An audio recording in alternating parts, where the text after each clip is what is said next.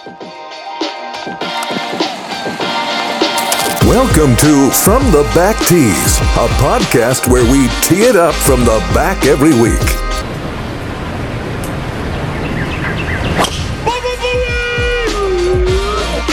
Man, that was so much easier than putting. I should just try to get the ball in one shot every time. Ladies and gentlemen, welcome to the From the Back Tees podcast, a podcast that is always from the back tees. I'm Jerry. I'm Zach. I'm Paul. Wait, Zach, who in the heck is Paul? Wow. Well, we got a pretty special guest today. He's replacing our guy Nolan. We got the caddy for the number 11 player in the world coming back fresh from Australia, front lines of the President's Cup champion of the President's Cup, nonetheless. Paul Tesori. How are you doing, Paul? Yeah, guys, thanks for having me on. Uh, I'm still trying to get used to the United States time zone right now. The last thing you're supposed to do, it's like written on every single book or whatever you want to find out about jet lag is to take a nap. And I'm two for two on taking naps both days. So uh, I'm still caught a little bit back in Australia time, but uh, getting used to being home again.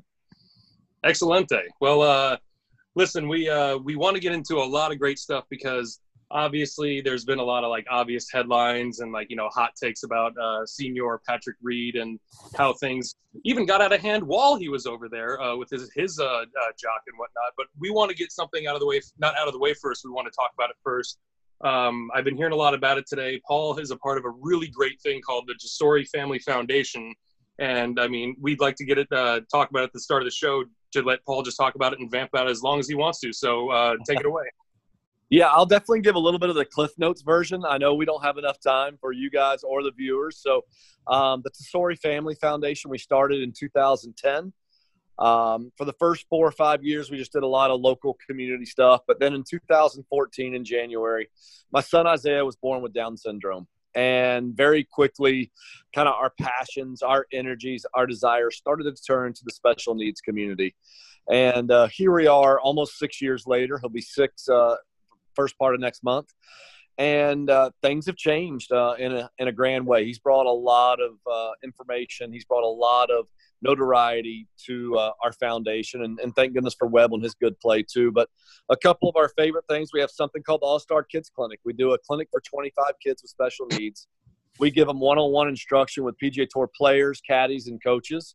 And we started off with just two, and quickly it grew to four. And then next year, 2020, we're going to have over 20 throughout the country at a lot of the PGA Tour sites we're going to be on. And it's a huge passion of ours. And then uh, we have something called Christmas Tree Angel here at home where we shop for 100 families for the kids and the parents. We wrap them up, we shop for them, and we surprise them on Christmas Eve with a bunch of gifts at the front door uh, to serve as Santa as often as possible. So, um, for us, uh, we've been fortunate to get back over a million dollars in the last six years, and it's just something because it's, it's truly a family. Anybody that knows, I am on a caddy um, salary program, so I can't quite afford that. But because of the family atmosphere, we have a lot of people that give their time and, and their energy and their money, and we've just made it uh, a, a, really true family atmosphere. So if you have a chance, check us out, TesoriFamilyFoundation.org, and follow our story. Um, it's a fun one, and Isaiah keeps teaching his daddy every day.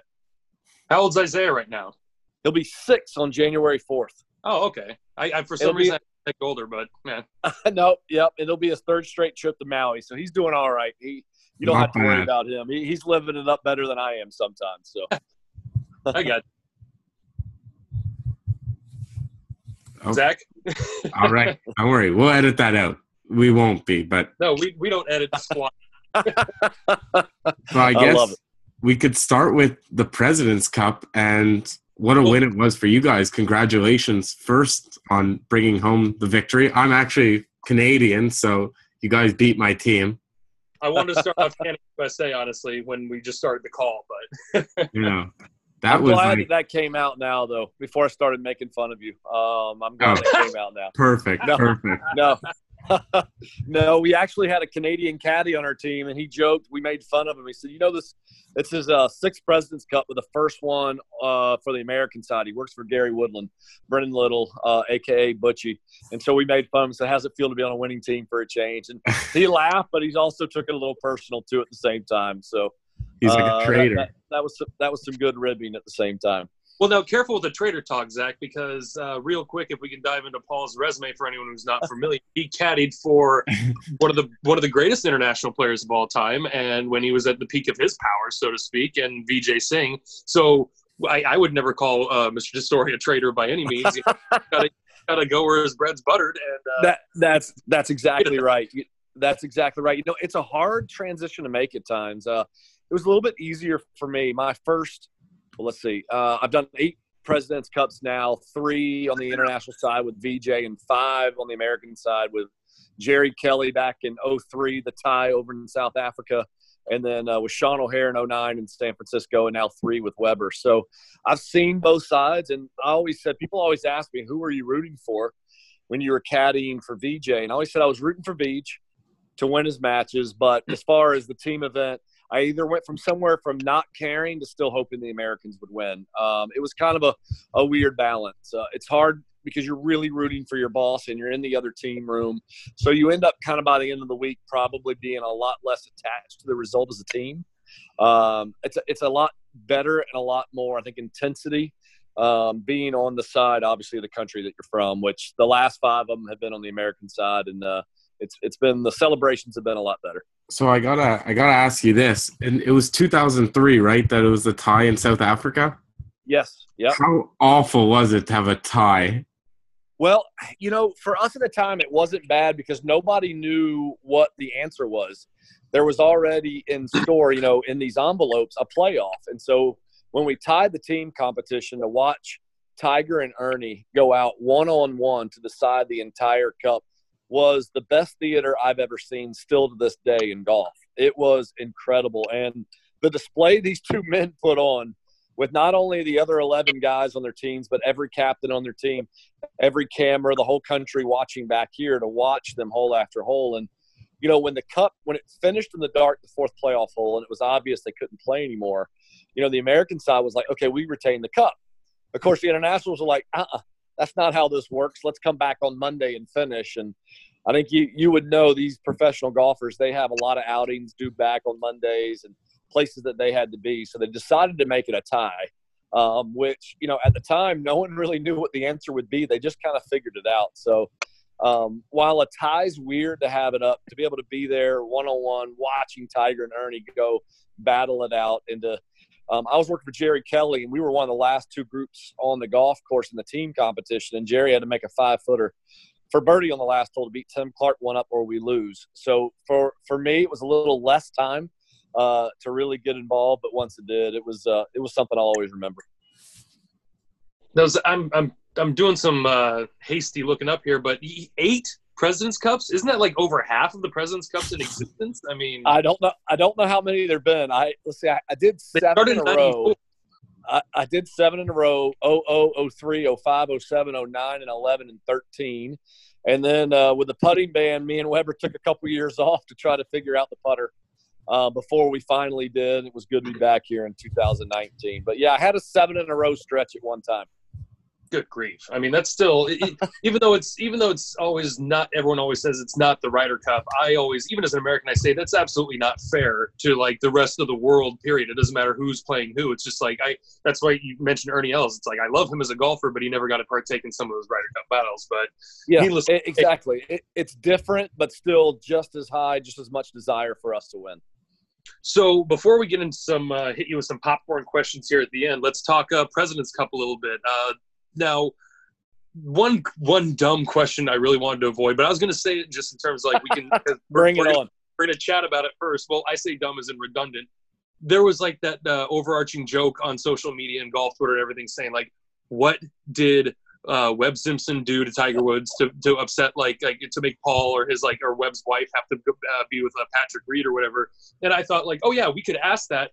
But the more I got to know Paul Tesori, the more I got to know Webb Simpson. And the more I got to know Webb Simpson, the more I'm like, wait a second. Webb Simpson seems to be the perfect kind of like, I couldn't even find the right word, but the perfect kind of like calming catalyst or like the, the yin to the yang of anybody who, I'm not necessarily a hothead, so to speak. I've seen Yeah. Jordan, you know, get hot sometimes on the course, but like, right, you said, like, he's one of those good guys like Weber who's would be right there and like, hey, Spieth's been paired with Reed before. There, I see a pattern here. So, can all that what I want to ask you is, since you guys were with Patrick Reed so much, what was the temperature? I mean, I, am not even going to ask you to stick up for um, uh, uh, Kessler, uh, his brother-in-law, which, but you can go ahead and give your take on like where were you compared yeah. to the goal in that situation. But what what was the whole overall intensity like?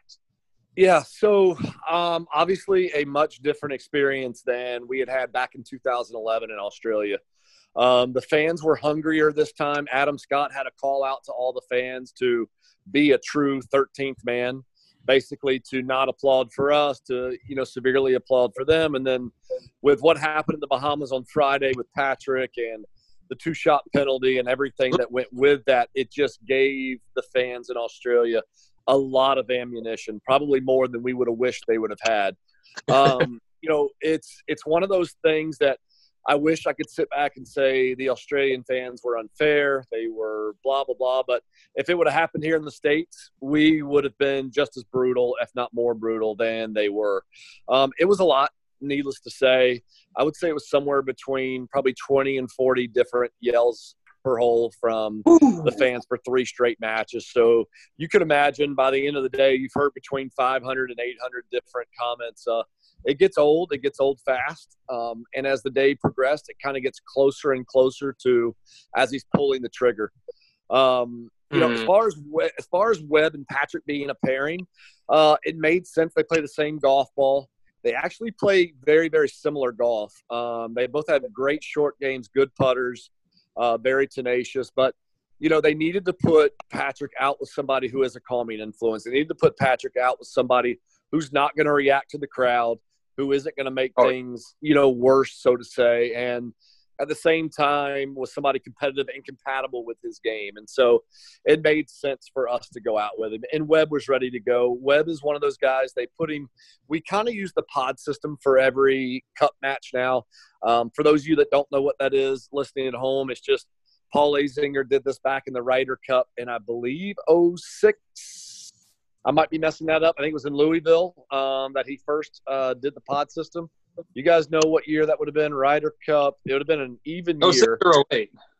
06 or 08. Yeah, I think it might even. Anyway, I guess it doesn't matter. One of those two years when it was, he did the pod system where basically those guys played practice rounds together. They hung out together. They did these things, and so we're still kind of using that now. But Webb and Matt Kuchar are two guys they kind of have as floaters, meaning they can pair those two with any other player on the team at any time. So if they if someone was hurt or someone wasn't playing well and they needed to intermingle, Webb was one of those guys. Uh, for those of you that don't know him, he's just a tremendous man. I look up to him. He's 13 years younger than I am, and I, I look up to him as a man, as a dad, as a husband, as a friend. Um, he is truly just a tremendous human being. It's not because he writes the checks for me either. It's just because of who he is. And so he was able to go out.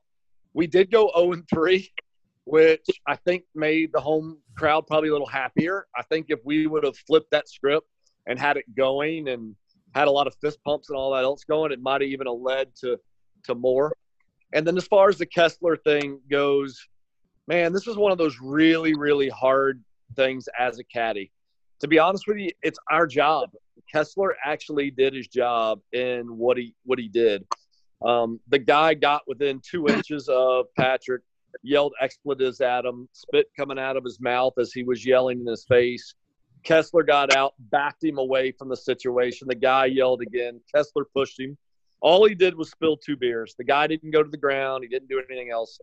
Now, we understand that he never pushed Patrick. He never hit Patrick, and he didn't touch Kessler. So, in hindsight, Kessler probably should not have physically put his hands on him. But when you've heard it again for three straight days and to the point Patrick tried to go out and support his teammates, and when he did, the fans were so unruly that it was hurting the other matches as Patrick was out there. So they mm. had to come in, and that's where the altercation happened. Was coming in from the golf course where Patrick couldn't support his teammates. Um, the guy got up in his face, and and Kessler pushed him. Obviously, spilled his beer, and some feelings got hurt, and Kessler ended up having to sit on the sidelines. Um, it's a lot harder job, I think, in Ponte Vedra, being the commissioner, having to decide what happens oh, there. Oh, yeah. I'm mm-hmm. sure they made the right decision in the moment, meaning Kessler, you're staying in the mm-hmm. hotel. You're not allowed on property. We got to figure this out. We'll see what, what else is going to happen after that. But it's unfortunate. I went outside the ropes twice in 2019 just because people being so incredibly brutal in between holes, um, just yelling and screaming. Uh, it's the new era in golf, to be honest with you. And I'm old school. So at some point, we're going to have to get used to it and realize this is probably the new norm. Uh, being that golf is so different, I wish it wasn't. Uh, you know, Augusta, we don't get those things. and I, I wish that we could hold on to that one part that just fans behave differently at golf tournaments. I know we would lose some, but I also think you would gain some at the same moment. So I know that's a long-winded answer to the week, but um, at the end of the week, the fans probably behaved exactly how they should. They were rooting their team on. They wanted to win.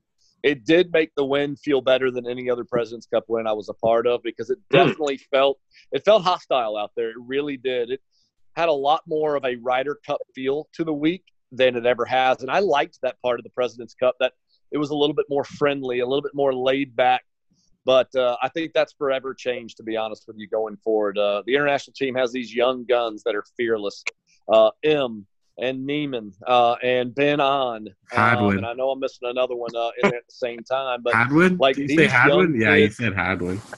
yeah. Oh, yeah, Hadwin. I mean, Hadwin's a stud, and, and he's a great kid at the same time. But I mean, these guys, they're, they're fearless. They're not afraid of anything. And this is Tiger's generation that's coming up. And these President's Cups, I, and I, I think if I looked 20 years down the road, there's probably going to be a 10-10 split by the time it's all over. Um, they've definitely caught up as far as fearlessness and talent. Yeah, Very cool. I, I got to ask you one thing about the um, the American side. Maybe the last question on the whole Patrick Reed situation. How much of an effect did it actually have on you guys over there, and how big of a thing was it inside like your group compared to how big it was in the Twitter world?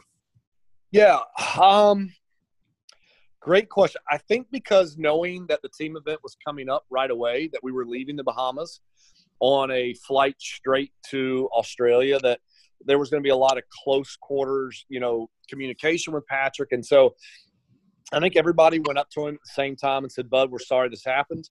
Um, we can't imagine what's going on in your world, and we're not going to try to pretend that way. But you're our teammate, um, and he is friends with most of us, and that you know we're here for you. We're not going to judge you. We know you're going to have to deal with those things on your own. And um, I think here's the hard part for everybody to know. Believe me, I've read almost all the comments. I would love to be the guy that comes out and says, "Hey." What he got was just and fair. I mean, it cost him the golf tournament, cost him a half a million dollars it cost him a chance of uh, actually winning the golf tournament between finishing third. And you got other people that say, well, we know he definitely cheated. The thing is, no one knows for sure. Um, I don't think he did. The cameras were on him the entire day. I don't think anyone's that brash or that bold. He was leading the entire week knowing that he would have done it. But then other people are like, well, did you see the um, footage? And I know the footage didn't look good. Um, I, I'm a golfer. I'm a educated golfer. I understand that it didn't look good. But – you know, we can't, I don't think we can really go down that road and say, well, he definitely cheated. We don't know. Um, intention is the only way you can cheat at sport, is knowing that you did something wrong. And I don't think anybody knows but him. And unfortunately, in this world that we live in, he's going to live with it for a long time. And I think mm. that will be just enough punishment on his own. I like Patrick. Um, he's been great to me and my family um, as far as our foundation goes. Um, he secretly gives money to a lot of different organizations. They don't literally let that out. But I'm not going to try to talk through that, but man alive, I think it was great for us that it was a team event coming up because it allowed all of us to kind of gel together, knowing that he was a teammate and we needed to hug him and his family and just tell him, hey, we're here for you. We know it's going to be hard, and you know, use us if you need us. oh, absolutely. And going back to something real quick uh, that uh, you mentioned about like unfortunately the different generation and this isn't another swipe at you barstool just just settle down put your pants back sit back down but I, I, noticed that when I lived in San Diego for many years, uh, being prior service, I got free tickets to uh, Torrey Pines every year, and I would take a lot of my friends and and I'm in my mid 30s now, and ultimately, sorry Zach, I would see a lot of people in their mid 20s, and they really, even though it's a good time, they would treat uh, going to a golf uh, a golf tournament like it's a rock concert. It's literally just like, hey, what's going on at Saturday at noon that we can afford the admission to, and we can go have drinks. And I'm not saying like you know they, they they they do know certain types of etiquette or whatever, but it's like things can get a little rowdy too and unnecessary. Where it's like, well, this isn't like you know, hullabalooza or whatever, so to speak. Right. I mean, Right. And I think, again, it, that's the hardest part is that, you know, golf is different. We call penalties on ourselves. Just start there and stop there if we can. You know, like that doesn't happen. Can you imagine LeBron going down the lane, um, attack, attacking Kawhi Leonard this year in the Western Conference Finals and getting done? Say, hey, ref, my bad. That was charging on me. You're not going to see. You're not going to see Peyton say, hey, that was really, really bad there. You know, we were actually offsides. We drew them. Hey, give us five. So you know, people that say, well, you know, I need to get with the program, that sport, sport. Well, golf's not. Golf is completely different. And there's always been that, um, that etiquette difference. You know, they used to wear ties playing golf. Um, you know, nowadays we're hearing that the pros may eventually wear shorts. I'm again, I'm old school. I'm almost 48. I want them to keep pants on. We don't want to see those legs. I've seen a lot of their legs out there. We don't need Kuchar's legs out there trying to win the Masters on Sunday. Uh, no, offense, no offense, Matt, but we don't need to see those things. So no, he's probably got uh, the opiest of all steaks down there. exactly, and you know they don't make shorts long enough for somebody six four. So uh, we don't need to see that either at the same time. But um, you know, I and people that say it's not doable, they're wrong. They do it at Augusta every year. And the thing is, if you yell, if you make a dumb comment, they just kindly go up to you and say, hey, here are the exits. We're going to escort you out. And very quickly it changes. And again, I know I'm old school and I know that's probably not feasible going forward. I just, I miss those days. I wish we could get more of them, but I'm the one that needs to get a little bit more with the program and understand that this is the new norm. Well, hey, you're already a big presence on Twitter, so that that means, and and then and a lot of people look at me funny. It's like, why you use Twitter so much? I'm like, well, because golf and Twitter have a very, very weird, wonderful relationship that you don't see with other sports or other communities. Like I was telling my girlfriend last night, if I wasn't in the golf community on Twitter, I'd probably be following just everyone on ESPN and nobody's talking back to me or something. But, but I mean, hey, yeah. it's you're already leading the charge. I mean, you're, I've, it's like I've all. Pro, without you even being Webb Simpson's caddy, I felt like I know who Paul Tesori is. He was yeah. on tour for a minute when I was a kid. He uh, he was VJ's coach before he was his caddy for crying out loud. We all know how meticulous VJ Singh is. So yeah, yeah, and I think, like you said, uh, I think that world has been good for me. Uh, what I do, I use Twitter to kind of tell my story, either as the foundation or as a week goes on, share some pictures and videos and maybe things that people don't, you know, have the privilege to see. But one thing I don't do is I don't read all the responses because I know that no matter what you put on there, if I say I gave five million back to you know the underprivileged children of america's funds somebody will find a way to make that into a negative so i try not to go down that route but i, I love um, you know those who are encouraging and supportive and i think twitter's been a great place to do a lot of that and give everybody a little bit of a, a front row seat to some of the privileges that i get on a weekly basis on tour no, absolutely. It's a lot of fun. Uh, Zach, you got any other President Cup questions before we just dive into all sorts of uh, like caddy and golf and tour related questions? Yeah, well, I guess I got a couple questions that I wonder myself. I don't know if anyone really knows the answer except you. How does it work in the team environment, like with deciding who plays the singles matches against who? How do you have plans in advance, or is it more like Tiger would just decide in the moment, or Fred Couples would yeah. decide? So uh, my first answer is yes and then I'll expand upon that. It's all those things that you just said. Yeah, all of that kind of goes into it. Um, you know, I was really, really surprised with and pleasantly surprised with how engaged Tiger was. Um, two months out, one month out, three weeks out, leading up to the event, and not just with the players, but the caddies too. I would receive one or two texts every week. Um, Tiger just asking me questions either about Webb's game or Tiger knew who we were paired with every time we played and would say, how did, how did his game look? What did you think? Um, you know, any ideas here or there? And I think he just took all of those and put it into a system that by the time he showed up, he had an idea of what he wanted to do.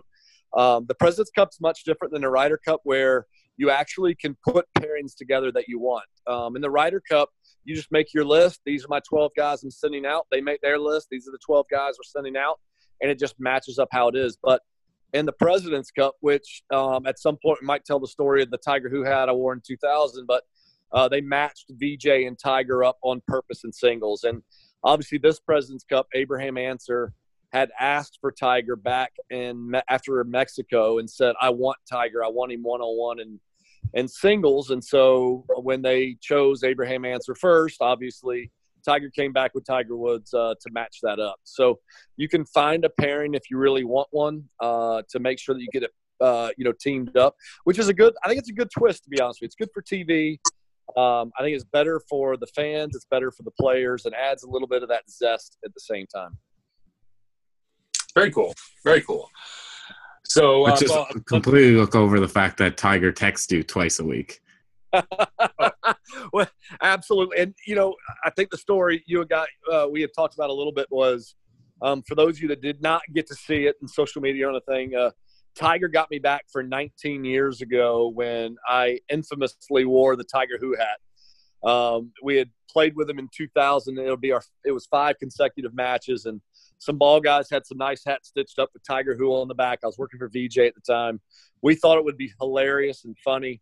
Um, and after Tiger saw it when he was two down through four, he played the next 13, seven under to beat us two and one, uh, just so we would remember who Tiger Who was. And Tiger loves me to tell the story to everybody as often as possible. As he had his arms crossed and a scowl on his face in the singles match in 2000 after he saw uh, after he saw the Tiger Who hat, and he didn't give VJ a putt that was a millimeter. And people laugh when I say a millimeter. I was like, well, it's probably less. Half the ball was hanging over the edge. And when we looked on the side to hear the "Is it good?" comment or pick it up, he had the scowl. And so, uh, many many years went by, and 19 years later, his redemption as his first captaincy came, and he had all the caddies um, wear a Paul Who hat, and then Tiger it and Webb it as well on Wednesday for picture time, um, being Paul Who on the background uh, to make a big joke out of it going forward. So um, my little handle that I use a lot is Saki Who.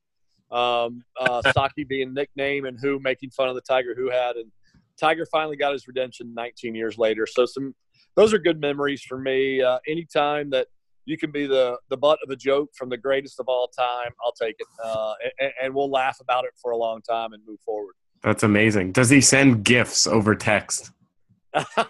It's gifs. No, Does he send gifs like the Office? He's probably a big Office guy. Am I right? So yeah. So there's two things he doesn't do. He does not do. I have yet to see him do any kind of emoji. Um, pretty Ooh. much, it is just straight out. This is what it is. This is what's going on. Very, what about like an short. LOL? What's that? I Does don't he, know. Not even an LOL or a ha ha ha. Um, maybe a too funny. He's Does he do like a K? I, I think he's old. No, I think it'd be okay. I'd have to go back and look, but um, I think it'd be more a little more professional. That now, I'm sure maybe with some of the other guys there might be some uh, other writings happening, but I think he knows with Weber and I and our faith component, we might get a slightly different version of Tiger than maybe DJ and and Brooks and those guys JT get, but uh, they get the office. Yeah. So, so look, so look, some pretty good funny back and forth, and uh, yeah, some office gifts are good at the same time. Well, before Zach asks if there's any dick pics, Zach, what are you, the grammar police? What's going on? Here? I was not going to ask that.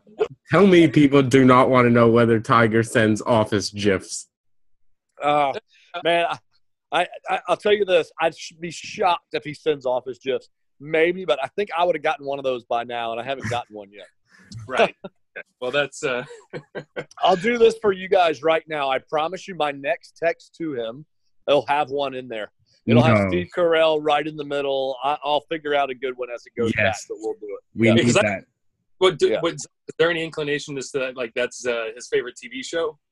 No. no, I don't know that. I, I don't know that. I think I think you guys might have an inside scoop more than I do. I know his favorite video right. game. I know his favorite video game is Call of Duty. He uh, he he plays it on the plane all the time and, and at home as well. So and he used to get them before everybody else back when, when he when he was with EA Sports. So oh, yeah? I don't know if he still does, but I'm sure he gets the early releases since he probably knows somebody. I'm oh, sure he knows somebody. Speaking of, uh, since Tiger's uh, quote back, uh, I mean, because he, he, went somewhere, uh, uh, is EA going to pick him up and make video games? I mean, come on, we haven't had a good golf video game in like six years. I'm busy playing. I know it, it, it's kind it's kind of sad. Um, I don't know that answer, but I wish we could get it back for sure. So yeah, I'm asking uh, Paul Tesori, senior advisor at Sony Entertainment. we'll be waiting. hey, I'll that take that job. I'll take that job. Absolutely. Bring me in. Uh, I'll do some voiceovers for a few days and give me some merchandise. I'm ready to go. Well, rightio. So let's uh, let's finish up the second half of this pod here, Zach. You got any questions? Did we get anybody from uh, online, Twitter, anything like that? So, yeah, uh, we asked we asked most of the stuff people wanted to know, but I got this really good question by Cliff Almighty. It's af- Cliff Ioniti on Twitter. Oh, that guy. That one thing he's always wondered is how many shots can an experienced caddy save him for a higher handicap in a round. He says he's a five or six handicap now. Yeah, so it, it, like you said, it all depends on the type of player. Um, I, I've been asked this before, and I think if you took me your, I think the average handicap in the world is like 16.1. So I think if you gave me a 16 handicapper in a normal 18 holes of golf, like around their home course, I think I could save them between six and 10 shots without any real physical change. Um, I might make one or two small changes, but just helping them learn how to work their ways around a golf course. It's amazing to me just uh, how little uh, the average player knows about hey how do i minimize my score? And the problem with that is because you'd rather go home and tell your buddies about the three wood that you hit from 235 and on the green and made eagle than the seven that you hit in the water and made triple. Um, that's just kind of the male ego that we have. Um, and if i could cut down on those it would help. I think it's the better the player gets the less shots i can help them uh, my goal with weber every day is a shot around if I can save Weber a shot around, I have uh, more than paid um, for my job. And you know, when Webb, when I first started with Webb in 2011, he was 213th in the world and just held onto his card. And I think my first couple of years, I was able to help him a lot, uh, maybe even as much as two shots around. But as he's gotten older, he's gotten wiser. He understands the game a lot more, and I hope he's not listening right now because I can flat out say he doesn't need me anywhere near as much as he used to, and he pays me more now. So um, if we can be listening. between us, that would be. we we need to keep that between us, I guess, for right now. But I mean, that's kind of the thing is, is teach him what I know, and now he's run with it. So I think a five or six handicapper on their home course, depending on the type of player they are, I would say somewhere between probably two and five shots would be uh, pretty average. Paul, you don't realize the hundreds and hundreds of people that listen to this podcast and how, how thrilled we are. And if Webb Simpson is one of them, that would be even more thrilling. and if I can do my best, Tony Kornheiser, real quick, sixteen point one. What? Like I was gonna save this for later, but what? I I'm a full time caddy at Bandon Dunes Golf Resort, and it's ten strokes higher than that. Come on, sixteen point one. Well- What? Well, at Bandon Dunes, it might be uh, 10 shots higher than that. I've never been there, but from what I hear, it's a little tougher than your average uh, local country club that everybody plays at. I do need to get out there at some point. At least now I know somebody, so um, Oh, yeah. I know how to get. I know how to get my in now. You're- a man of prominence. I mean, they're they're pretty lax out there uh, in the middle. Yeah, of that's- we, we we know we can get you in no matter what. But uh, I love it. I love it. That's great. I've had a good year. I've, I've done Pine Valley twice and Augusta once, so I've had a good year on the golf course. So Bandon Oh. needs to be next down my road. shout out to my uh, jock uh, brothers at Pine Valley for taking uh, doing a strong showing in the Looper Cup. But I didn't know if I got I got to put this on the pod or publicly. Zach, uh, we did win our six in the row, Bandon Dunes Caddy. So holler. Wow, six in a row. Well, we still keep winning by one point each time, so it's not like a runaway or whatever. Like last year, they had to win all the matches in the last day to win by one. This time, they won by one again. So yeah, That's incredible. Wow, well done. Well done. Very nice. So I got a quick question for you then, uh, which I'm actually kind of curious about. But uh, considering you know tour players carry every single thing that's uh, humanly possible in the bag, umbrellas on sunny days, etc. How heavy is your average uh, staff bag? Like, I mean, I'm not going to ask you if he uses webs, but give me a poundage. No. So, like, um, I'll use Webb for an example. Webb is pretty light. He, again, is one of these kind people. He kind of goes through it every day. On a non rainy day, so let's just say we're in Phoenix, 0% chance of rain, where we have no rain gear, no extra towels, no extra gloves, umbrellas out. It's usually around 42 pounds. Um, if you get us at a British Open, where we know it's going to rain, we're going to have everything can be as much as 50 pounds. So, um, and and the eight pounds matters. Like us caddies, you put that umbrella in the bag without us knowing, you could pick it up right away and be, oh, something's different. Um, I had a pretty good joke played on me by. Um, we have a guy. He's now caddying for the international team for the young kid M, uh, the rookie this past year. But his name is Stephen Pepsi Hale. He caddied for Keegan Bradley for a long time, and his nickname is Pepsi because he hides Pepsis throughout the golf course during the day. His Oh, I heard average, this guy. Yeah. yes, you actually need to have him on the podcast at some point. But his average water intake per week is 12 ounces. If he drinks more than that, he gets sick. Now, these stories are not embellished at all. He only drinks Pepsi. Um, he doesn't like Coke. Um, he prefers not the Mexican version of Pepsi, which has, I think, the Cane they use a different type of syrup. Yeah, the cane sugar. He he wants the old school American Pepsi, uh, no diet, no anything else, and he'll he'll go out and buy them and hide them throughout the golf course. And he has ice with him in a Tervis. so he'll go up to a flower bush and all the other stuff. Well, one day he hid four of them in my golf bag, and all day it just felt heavier. And we were out with Keegan, and for some reason, Keegan and Weber were both really struggling. We were both like three over par with no wind, like the hope, like the easiest conditions you could Oh. ask for. And on the ninth tee, Pepsi comes over to my bag. I'm like, what is this idiot doing? And he zips open my bag. He takes four Pepsis out. And he goes, I thought it was a great joke until we're both three over par. And he took them out of the bag. I laughed. He laughed. And then the boys, I think they shot four under and five under on the backside uh, to make a comeback. So um, we can definitely tell that there's a little extra weight in there. I didn't know where it was coming from, but uh, I found out pretty soon. Oh, that's that's a great story. And my my favorite quote that we like to tell golfers is "every ounce counts." And you and usually I, I hope, love that. Oh, I, sh- I hope you show up with a cart bag because we have change out bags waiting for you immediately. And Well, it, so I, I have OCD and I'm obviously used to caddying anyway. So when I go to places like Bandon or Pine Valley or Augusta, I strip my bag to the core. I got about Mhm. 12 tees in there. I've got probably six balls for the day. Um, there is nothing next. I don't want anything taken out. I'm just OCD enough that whatever I have in there, I want it. I usually show up. They'll be like, "Okay, we're gonna go through your bag." I'm like, "Don't worry about it. It'll be the lightest bag you've ever picked up." And sure enough, they pick it up. Like, "Yep, you're right." I was like, "Yeah, 'cause I know what it's like." So it's all right.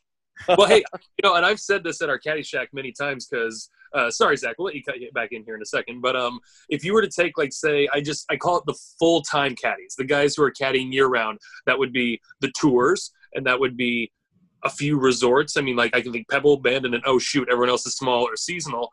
We're in a union and a vocation of like a thousand folks, really. I mean, you want to talk about like the smallest type of job in this country? I mean, underwater welders have a bigger union than we do. I mean, it's just it's it's very very different in that regard. But I mean, that's at least like you saying it. Like I've heard people say that before, and that doesn't mean Yeah. Jack. Oh, this will be the lightest bag you've ever had. I'm also Yeah. glad he said pounds because to me it's like that's what we call the tank cutoff. Like we'll we'll call them tanks after that. It's just Yeah, exactly. Yeah, I, I learned my lesson for sure, um, and, and I'm going to make sure that'll stay the same going forward. oh Zach, what else you got for him? Okay, so this is the question I've been waiting to ask you. Possibly my favorite golf shot I've ever seen because I missed a lot of all the crazy Tiger shots, all that. The 2018 Players Championship, you came out victorious with Webb. I'm sure you know the shot on Saturday, the 11th hole. I think it was the 11th hole, Yes, 30 yes. yard bunker shot. What Yes. was going on there? I need to know all the details because I've probably Yeah. watched that a hundred times. you know it, it's amazing how things go on so um, the players championship winner each year they ask for a club whatever club it is that meant the most to the player that week and you know webb had an extremely uh, um, just everything was happening all week well for Weber. Um, it was due, it was coming, he was ready. The golf course fits Weber. We were 11 under through 16 on that golf course in hard, windy, firm conditions on Friday. I still don't understand how that happens. Saturday shows up. We started with a five shot lead, and going into the 11th hole, we had a four shot lead, which is still good. But again, that's not very many still with almost 27 full holes, full holes to go. Um, we had a five wood in our hand on a, on 11. We decided to change to a three wood and just make sure that we didn't miss short. The bunker shot from short was pretty tough. The greens were firm and fast. It was downwind, and so Webb hit the most beautiful three wood he's ever hit. It landed less than a foot from the hole and still went over the back of the green, which just shocked us at the time. And he was in between clubs, the lob wedge and the 54 degree. And he had asked me, and I thought it was the 54, just kind of hit a chunk and run. And as soon as he hit it, I thought he caught it a hair too clean. Um, but I, as we see now in, in hindsight, he caught it perfectly. It was only going to go probably four feet by. And as the ball went in the hole and he came out of the bunker and gave me a, a, a high five that I can still feel today, my hand's still stinging. Um, it was the first time all week that I'm like, wow, this is our golf tournament. Like even the five shot lead through two days, so many things can happen there. Um, we hadn't won in four and a half years at the time. There's a lot of heat, obviously, at that golf course, a lot of runs to be had, both good and bad. And when he holed that eagle out to take a six shot lead at the time, um, it was the first time that I sat back and said, Oh my goodness, like this golf tournament's ours if we do what we're supposed to do. So I'll remember it forever. And, you know, I've been asked the question, you know, is, it the most significant win of my career? I've been fortunate to win over 20 times on tour 2012 us open 2018 players and for me the players was a bigger win than the us open um, Oh. number number one the us open. We kind of snuck up on everybody. We'd only been interviewed once the entire week. Um, we shoot a couple under on sunday. We sit there all of a sudden you know you're the us open champion. Congrats. Um, i had a red eye flight three hours after and i was on a plane back home. Where this one i was born and raised here. My grandfather taught me how to play the game just down the road. My grandfather was a starter just down the road Ponte Vedra Club um, I hit a shot on 17 TPC before it was even grassed um, back in 1981 at nine years old. And I had the old junior set three iron, five iron, seven iron. And the seven iron kept coming up short, the five iron kept going over. So I'd still be there today making 200 on the hole um, if it wasn't for that gap in the club. So the winning the players at my home golf course where my family uh, is, is from, where I grew up, meant more to me than anything else. And also going through the two years of battling the yips for Weber. You know, the the putting ban drastically changed the trajectory of Webb's career. Um, it cost him a couple of years, and um, it was sad in the moment, but also led to now a bigger appreciation for the good golf that he's playing. No, absolutely. I mean, that I hate to. I was thinking about that too because I've never had a long putter anchored before in my life. I just always had like a just the regular conventional stroke, and I it, it, it started to dawn on me just today uh, hearing uh, uh, you talk about that over and over how it affected Webb. I was just like, oh yeah, this was I'm not going to say clearly an advantage, but they deemed it some kind of advantage, and that's why it's not a thing anymore. I mean, so. Right. I mean, I never yeah. got to experience it. I remember I tried a long putter. Gosh, when I was six years old, my dad slapped it out of my hands. Really, yeah. and, and, and I appreciate where he's coming from. And luckily, I haven't been the worst putter I know. I'm pretty average, but I haven't had to change yeah. my grip for 30 years. So right there, that's a good thing. That's something to be be happy about, uh, and to be fortunate you haven't had to go through. And again, for Weber and I, we just obviously we didn't agree with the rule and only affected three players. Um, Keegan Bradley is yeah. one that still hasn't found his way back yet. The long putter guys are still using the long putter. They're removing it from their chest by you know just the slightest of margins and are putting better than they ever have. It just it affected you know between two and four people and it was a shame. But you know Webb puts better now than he ever has. Um, and so the silver lining it was a hard two and a half years, but came out on the other end a better putter and a better player now. No, no kidding. I mean, a lot of the people you're tied to, Vijay, he had an anchored. Well, Vijay tried everything, but he had the anchored Vijay, putter. Well. Yes, he won. He won nine times in 2004 using that uh, same putting method. So it definitely helped his career. Helped a lot of people's career.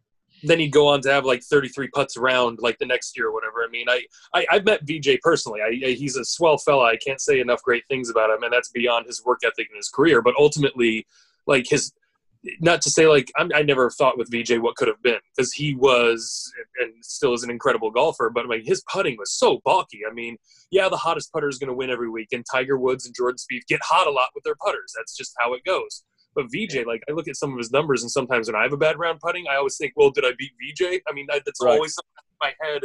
I mean, this it was just an old yeah. thing. I, I mean, to accomplish what he accomplished, being in the Hall of Fame, winning what 34 times, three majors, and he was never a great putter he became an average putter. Um, and when he was an average putter is when he started winning um, all those golf tournaments, 17 wins on tour in, the, in a three year stretch. And so, yeah, he was one of the few. I wasn't back there to watch Hogan play or anything else, but uh, you know, in the modern era, he's the best player, being a, no more than an average putter that that we've definitely seen in the last 30 years.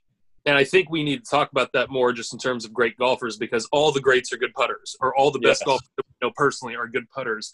Now, real quick segue to my question for you, real uh, Unfortunately, I did some research. You're not the first Hall of Famer we had on our show. Speaking of Hall of Famers, I, I was hoping to like bust this up and be like, "All right, we have our first Hall of Fame interview here," but I looked it up in haste real quick and found out that Kip Henley is the Chattanooga Hall of Fame something. Uh, I don't know if that's an Elks Club or the VFW or something. um, we love you, Kipper. We know you're not doing podcasts anymore, but he has done ours. And I wanted to ask you really quick: uh, you ever?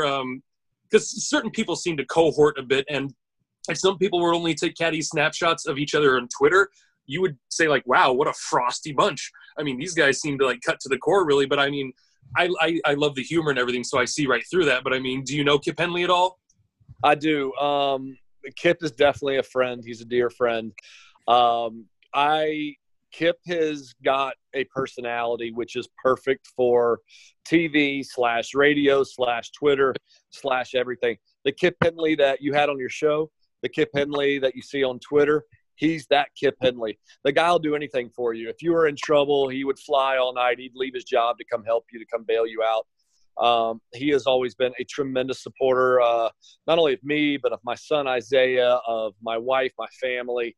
Um, he is loved by everyone out there. He's just the Kip you see. The Kip from the Big Break is the same Kip that he is every day. He's a great dad, great hubby. He is hilarious. He is opinionated. He is actually smart um, because of his accent. He um, sometimes people look at him as not being smart, and we know that he purposely misspells all the word on Twitter. Oh yeah, all those words, and so people just assume that he's an idiot, that he's a country bumpkin, and he's not. Um, he's extremely wise. He's done a great job making a name for himself, and Kip's also a tremendous caddy.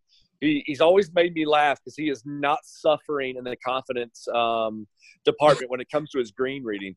He goes, Paulie, I don't know what to tell you. I'm a human. I'm a human topography map. I don't know what you call it. They should call me Topo because I can read the green so well. And uh, and he's right. I've gone to him before and asked him questions about green reading. He just talks about confidence more than anything else. He goes, you know, if you're a great player, you're most likely a really good green reader. And you've seen that. You know, you read greens for different players, and uh, green reading's about touch. It's about feel. Um, if you try to read a putt from 20 feet that has three feet of break, you're going to be off by at least a cup.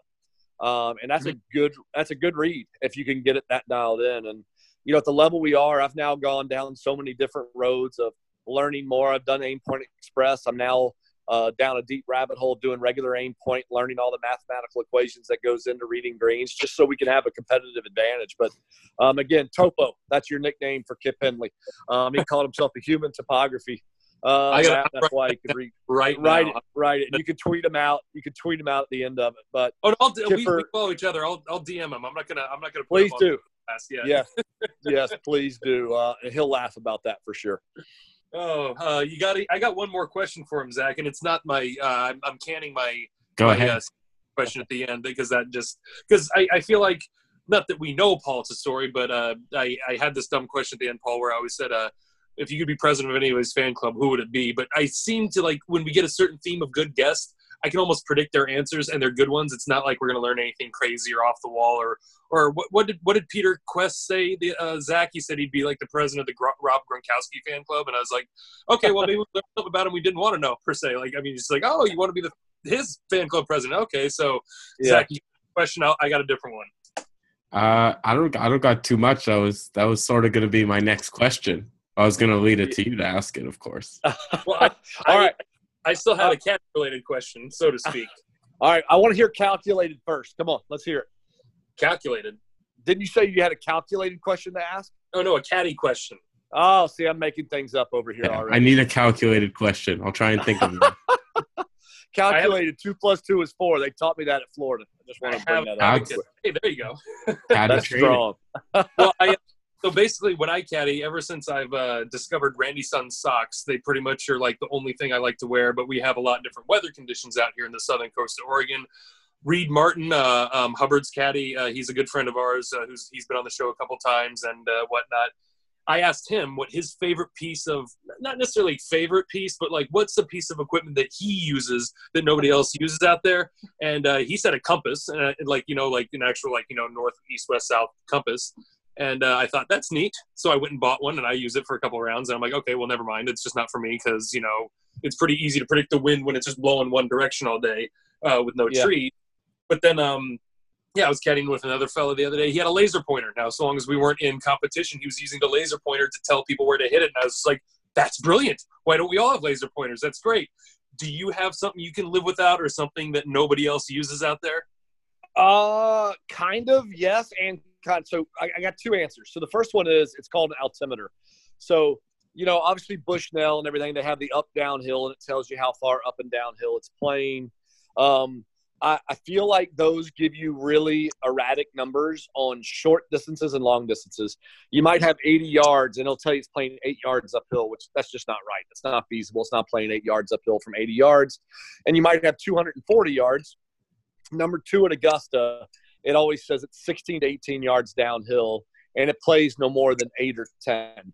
Oh, and man, I don't want other everybody else to know that because if there's some Augusta caddies, uh, guys that are going to caddy against me, term that's it took me a lot of years to figure out why every We'll single player. We'll short of the out. green. On number two, but um, you know, so the altimeter helps. It gives you a percentage versus anything else. So if it's four percent from 300 yards, you know that would be 12 yards downhill. You know, vice versa, all the way down 100 yards, it means it'll be four yards. So I use that. But my next one is an erasable pen, and uh, it was actually a caddy gift this year from Greg Bodine, aka Gbo, who caddies for Tony Finau. And Oh, the erasable pen, it's got five different inks on it, and I can use it my yardage book because I color hazards. I'll I'll color um, miss spots around the greens, knowing that okay, right side of the green over here is a red X, left side of the green might be a great miss. I'll put a green okay, and I'll color coordinate like that. But sometimes, just through the years, our outlook on those miss spots change. So it's good to have an eraser uh, to be able to change those things as I go around. Then the last thing is just yardage book cover. I'm really personal about my yardage book cover. Um, it needs to be waterproof, and I want to have something on there that, you know, either with my foundation or my name or, or something else. Weber bought us some good ones for Augusta that are green, um, made out of a, a pretty cool material that, that we use just for Augusta. So I think those would be my main three: would be the altimeter, the erasable pen, and just a good yardage book cover. Yeah, sweet. See, uh, some people try to use technology. Uh, Mr. Paul Tesori just has a pen. A pen that really Yeah, and, and I got one more. I'm a bust on a friend of mine. So John Wood, I think, just did his 14th team event. John Wood is caddied for. Um, he caddied for. Let's see, Kevin Sutherland, Chris Riley at the Ryder Cup um, over, I think, at the K Club. Oh, Um, wow. caddied for Hunter Hunter Mahan for about eight years, and now he's been with Cooch for the last two and a half years. Well, he has one huge piece of equipment that he'll probably laugh if he hears that I said this. His his piece of equipment is no white hat. He does not believe in white hats. In fact, he believes that white hats are the complete kiss of death. He says, "Paul, how many Major League Baseball teams wear a white hat?" well, that's Like I'm like I'm like none. He goes, yeah, because they're smart. And so team pictures this year, Yeah. the President's Cup, were white hats. So he brought his red hat out. He put the white hat on for pictures, and as soon as the pictures were done, red hat went right back on. On Saturday, we all wore white hats. There was one caddy in a red hat, and that was John Wood. He's like, "Yeah, I'll wear a white, white hat if you want. If you want me to lose and everybody else to lose, I'll wear a white hat. But nobody wants that, so I'm going to put it." I said, "If they offered you a hundred grand for a year to wear a white hat," he goes, "Paul, I don't think you understand. The answer is no. Um, I'm not doing it for any amount of money." So, uh, so uh, John's piece of equipment would be that, and then Patrick Reed, who you talk about, he is the by I think by far he's the most superstitious golfer in the world. no. like- If if Kessler had the wrong kind of shoes on at the Masters and they missed the cut, those are never being worn again. Kessler, you're never wearing those again. He's got the same coins, same ball marks, same tees. Uh, things don't change, and so uh, you know we, we go. And then I got Webb, who it pisses me off. He'll make three straight birdies with a golf ball, and after the third birdie in a row, will ask me for a new ball, and like it goes against all of my nature to give him a new golf ball. Like, why would you ever change after three straight birdies? My coach at Florida, Buddy Alexander, you weren't allowed to take one out of play if you hadn't made a bogey yet. Even if it's an easy course, you've made 17 straight pars, that ball's staying in play for the 18th hole. So, uh, you Well, know, kind of different. We're not living with balatas anymore, so come on. I, I'm with I- I'm with exactly. You know, in, the, in those old days, you'd have hairs coming off the top of them after you use those square groove wedges. I used to love it. I'd leave them on there sometimes as a bragging right. But um, yeah, nowadays you could keep them going. But uh, so anyway, Exactly. um, You know what those- we're talking about. I have not a clue. I Zach, you ever, running. you, ever, you ever played a nice Tour 90 balata, and then all of a sudden when you find it, it's just smiling at you? I use Yes. whatever ball comes my way. That's great. That makes it easy, though. That's okay. Actually, I I, thought of one. I thought of a question actually really quick though. Um, I meant to ask earlier. Who carried uh, Patrick's bag on the final day? So his coach Kevin Kirk was there all week. Um, Ah. Pat, Patrick had him come out the Bahamas. Patrick was struggling a little bit. They got something good going at, uh, at in the Bahamas, and so Kevin flew over, worked with Patrick all week, and uh, he worked for him on Sunday. So it was pretty seamless. They worked together all the time. Kessler's part of that whole program, so Kevin knew what to do, how to do it, you know, and and and all those kind of little intricacies of caddying, uh, the do's and don'ts. So.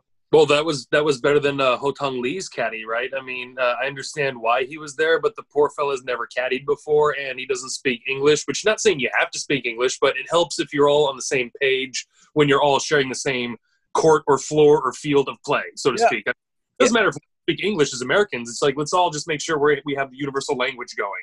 And I actually think that's one of the hardest things that probably the international team has to deal with that you don't have in Europe, you know, for the European Ryder Cup or the US is that you might have three or four different languages spoken freely and fluently on that team. So yeah. I definitely think that's something they have learned year by year.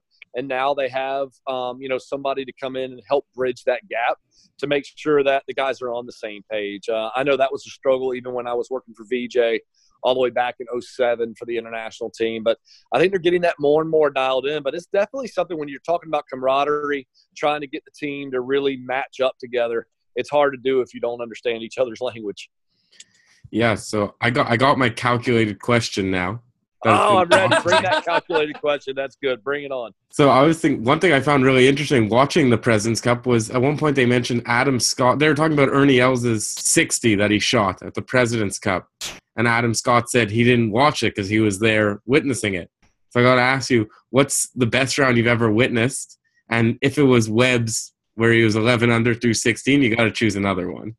Yeah. Okay. So yeah, I would have said Webb's, um, but my second one, I've been fortunate. I've been out with Tiger uh, around 100 rounds in competition on the PGA Tour.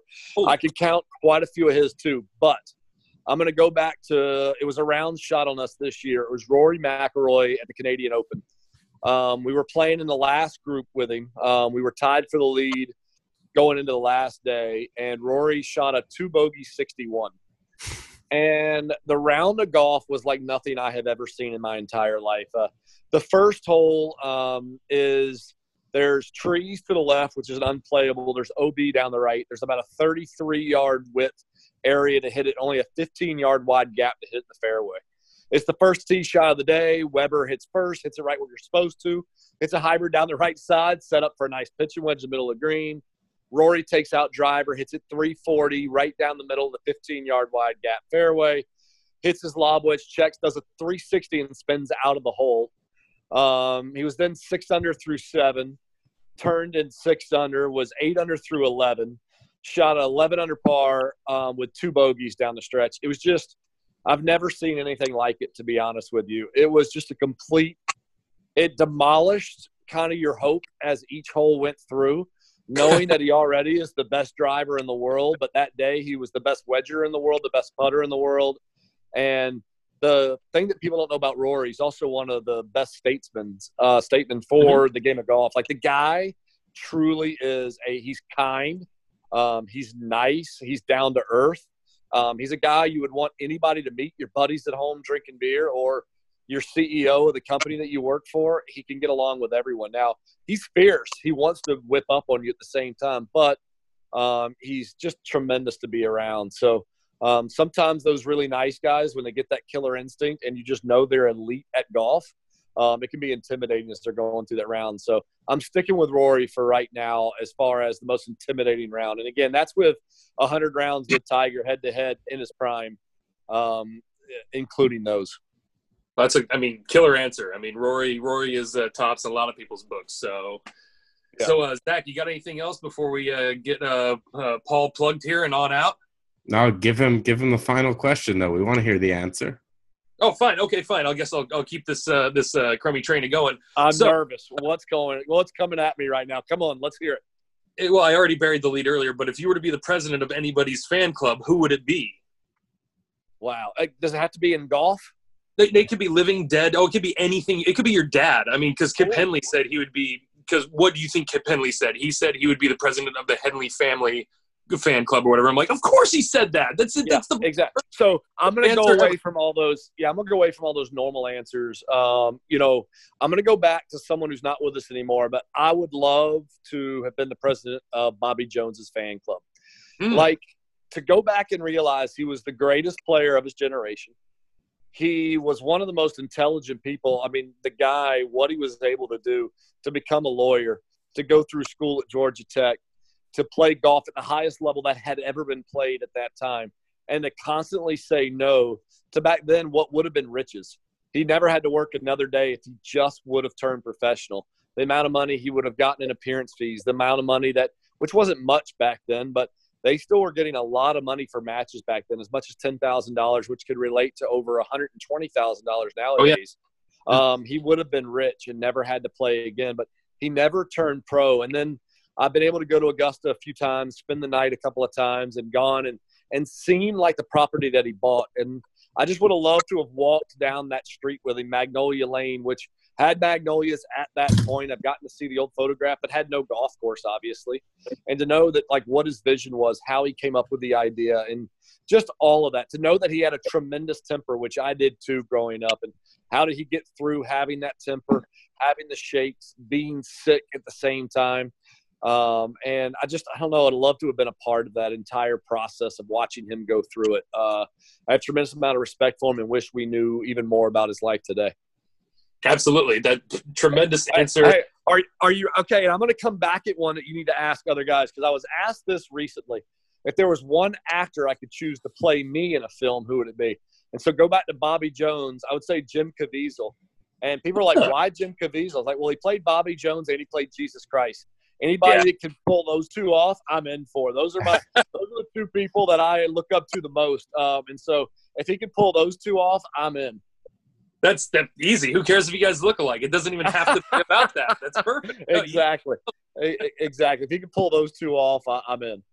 Uh, uh, Zach is. Uh, or I'm sorry, Paul. Is there anything you want to plug? I mean, uh, we talked about your Twitter, your foundation. We can hit those again. Uh, your personal cell number. What you got? Yeah. So, guys, again, uh, TesoriFamilyFoundation.org. If you have any questions, reach out. Obviously, I'm on Twitter at Paul Tesori. Um, I'm pretty good about getting back in touch with people. Um, if you reach out, if you have questions, I'll always try to answer them uh, and, you know, as honestly as I can. Um, and just stay in touch. Thank you guys for having me on. I'm a golf geek. I could talk for hours about this stuff. Hopefully, we'll do something special next year, and I'll force you guys to have me back on. Absolutely. Oh, absolutely. We'd love to uh, have you back on. Thanks so much for making the time. Really, a pleasure, right, especially right after such a big event. So uh, we'd love to have you on again soon, and good luck until we speak to you again. I love it, guys. Thanks for having me on. It was a pleasure. Have a good night.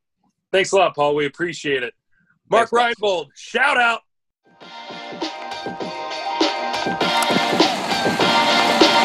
Thank you for listening to From the Back Tees.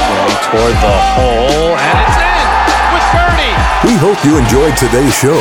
For more information and updates, follow us on Twitter and Instagram at From the Back Tees. I'm gonna enjoy it for the rest of my life. See you next week. Be the ball man.